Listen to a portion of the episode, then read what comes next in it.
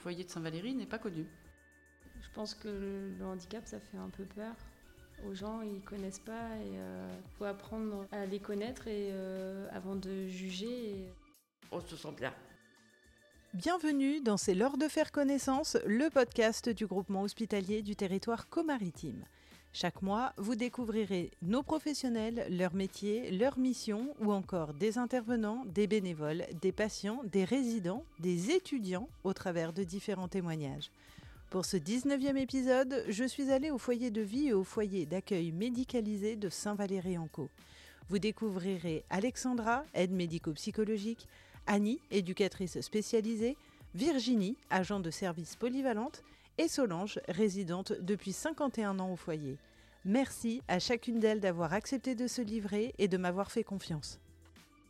Bonjour, euh, je m'appelle Alexandra, je suis AMP, aide médico-psychologique. J'ai bossé euh, deux ans euh, dans un foyer médicalisé avec des personnes handicapées mentales et physiques, avec un handicap assez lourd. C'est quand j'ai travaillé là-bas que j'ai cherché à faire une formation. J'ai passé les concours pendant que je bossais là-bas et bah, au bout des deux ans, quand j'ai eu une place, euh, bah, je suis partie en formation. Donc après ça, euh, j'ai fait un contrat pro dans un autre centre euh, pour enfants polyhandicapés. Puis bah, à la suite de ça, j'ai cherché du travail et pendant cette formation, j'ai eu un stage à faire et je l'ai fait avec handicap mental. ça m'a bien plu de travailler en fait avec ce public-là que je connaissais pas du tout. Et c'est vrai qu'après, mes recherches euh, par la suite se sont plus basées sur euh, des foyers de vie. Donc je suis arrivée ici, au foyer de Saint-Val. Je travaille ici depuis 10 ans, au sein d'une unité euh, de 16 personnes. On accompagne les résidents dans leur quotidien, du petit déjeuner à la toilette et on les accompagne après dans le quotidien sur les ça peut être sur des activités ou des sorties des achats c'est des personnes handicapées mentaux. Donc on a plusieurs euh, déficiences euh, et maladies mentales comme la schizophrénie, euh, de la trisomie, de l'autisme. Ils sont âgés entre 20 et pas loin de 80 ans, je crois. Sur l'unité où je suis, on a certaines personnes moins autonomes, donc il faut quand même les servir tout ça. Mais après, tout le monde mange tout seul. Il n'y a, pas besoin de les accompagner pour ça. Euh, puis pour les plus autonomes, après, ils, vont servir, ils font leur tartine. Enfin, nous, on est juste vraiment présents pour euh, les médicaments et puis euh, surveiller que tout se passe bien. Que pour la toilette, c'est pareil. on a une partie autonome qui se débrouille tout seul et puis une autre partie où il faut les accompagner. Soit vraiment de la surveillance ou alors vraiment il y a quand même besoin d'aider pour les shampoings, laver le dos, les parties intimes, des choses comme ça. On peut euh, proposer des petites choses sur l'unité. Il peut y avoir des, courses à faire pour euh, le service, euh, des goûters ou des produits de toilette, enfin divers achats. Ça peut être aussi juste aller faire un tour. Après, il y a toujours aussi des choses à faire sur l'unité. Ils font certaines activités aussi extérieures, comme donc l'équitation, le tennis, l'athlétisme. Moi, je fais de la zumba avec eux ici et deux autres collègues. Avant qu'il y ait le Covid, on faisait pas mal de petits spectacles euh, bah, pour Noël, pour euh, quand on fait des, regroupements euh, avec les familles à la Galette des Rois. On essaye aussi, quand on se regroupe avec d'autres centres, on loue la salle des fêtes pour pouvoir proposer des spectacles avec le chant et puis la danse. C'est de pouvoir leur faire aussi découvrir des choses, partager euh, des bons moments aussi sur des, choses qu'ils aiment bien euh, quand on les emmène. Euh, ça peut être au parc d'attractions ou à un zoo ou quand on fait les sorties vélo aussi, ils aiment bien. ou juste pour aller à un pique-nique, voir la mer. C'est vrai qu'ils s'intéressent aussi beaucoup à, nous, à notre vie, des fois même personnelle, de savoir si on a des enfants ou si on a des animaux. On est un peu aussi comme leur famille. Bonjour, Annie Gaillard, éducatrice spécialisée. J'ai travaillé dans le handicap pendant 16 ans en tant qu'AMP, enfant, adulte. J'ai fait différents champs, différents établissements. Je suis retournée à l'école pour euh, être éducateur spécialisé. Quand euh, je suis allée à l'école, j'avais comme projet quand même de voir plus les enfants si j'étais dans le handicap parce que je connaissais principalement les adultes. Et en tout cas, sortie de formation, de ne pas revenir dans le handicap. Parce que euh, à chaque fois que je voyais un éducateur spécialisé dans le travail que je pouvais faire, il était dans un bureau. Et moi, je ne me voyais pas fermé dans un bureau. Il fallait que je travaille parce qu'il fallait manger. J'ai trouvé un remplacement ici. C'était pas ma priorité, mais c'était clairement ce qui me plaisait là dans le recrutement, c'était que c'était un remplacement. Donc de toute façon, je savais que c'était à court terme. Donc ça m'allait bien. Le hasard du calendrier a fait que la personne que je remplaçais n'avait pas le projet de revenir. Donc le poste se libérait. Forcément, on se met à réfléchir. Mais moi, j'ai eu le temps d'y voir clair sur ce poste ici qui était tout à fait euh, différent de ce que j'avais pu observer en EduxP ailleurs, et euh, qui me plaît beaucoup. L'éducateur spécialisé ici, il a un bureau, on le partage à quatre, mais on y est très peu en fait.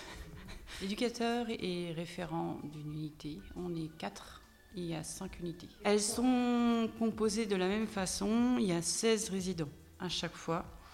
L'équipe peut être différente, il y a des équipes de 4 et des équipes de 6. Donc c'est en général les équipes où ils sont six, c'est des, euh, des, des, groupes plus compliqués, soit plus lourdement, soit troubles du comportement plus, plus lourds, soit, enfin en tout cas des pathologies, on a pathologies multiples ici. Et tous les quatre ans, on tourne référent de l'unité, ça veut dire que euh, on est un peu l'intermédiaire entre le chef et l'équipe, les infirmières et l'équipe, euh, parfois euh, même pas, les infirmières sont dans l'équipe. Ça dépend des situations et les résidents aussi. Donc porter le projet des résidents, coordonner l'écriture du projet des résidents, coordonner les objectifs qui ont été posés pour l'année pour ce résident, et puis le groupe aussi, parler pour le groupe aussi. Donc on est référent d'une unité, sachant qu'on doit connaître un petit peu tout le monde quand même, puisque le soir on est tout seul. Il n'y a qu'un seul éduc qui travaille du soir. donc euh, quand on est appelé pour des situations sur les autres unités, forcément qu'on les connaisse aussi. Euh, on est souvent appelé pour prendre le relais quand le professionnel est seul euh, ou en situation difficile avec un résident, on évite d'envenimer. On, n'arrive pas en super-héros, c'est juste euh, une personne tiers qui n'était pas là au début du conflit. Parfois, ça désamorce tout de suite, en fait. Donc, euh, c'est vrai que souvent, on est appelé et on bouge beaucoup parce que l'établissement est grand. Donc, on marche énormément. Ils sont 80. Ils ont tous une histoire. Ils ont tous un passé. Certains peuvent être très euh, lourdement euh, handicapés. Il y a toujours quelque chose à nous apprendre ou à nous faire apprendre. On continue de grandir en fait, nous. On est dans l'humain, donc euh, chaque personne est différente, chaque professionnel est différent.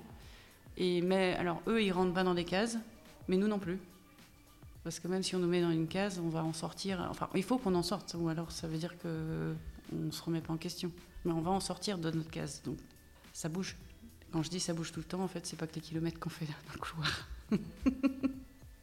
J'aime beaucoup ce que je fais parce qu'il est varié, parce qu'il y a tous les établissements que j'ai pu faire. La particularité de celui-là, c'est qu'il est ouvert. La barrière est ouverte, la porte est ouverte et l'accueil se fait par le résident.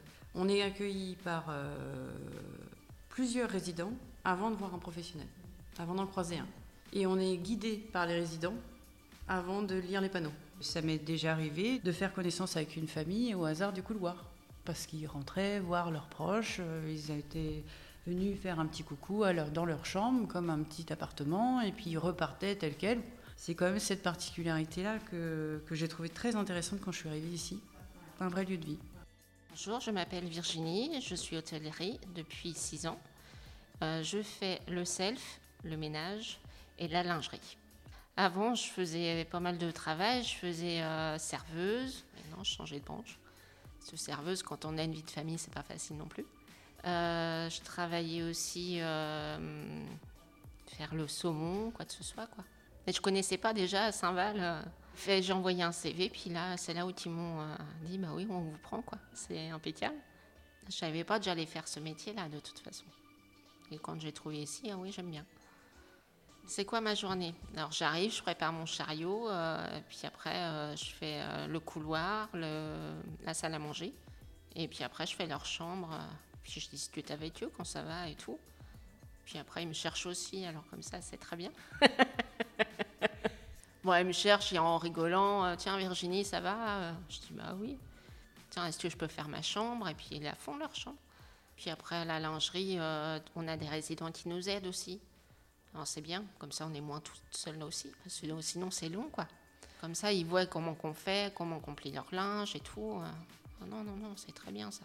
Bah, d'être avec euh, les résidents, de rigoler avec eux, d'être... Euh, bah, je partage un petit peu quand ça va pas et puis tout ça, bien ils me le disent et puis tout. Puis après j'en reparle aux éduques pour voir qu'est-ce qu'il faut faire et puis...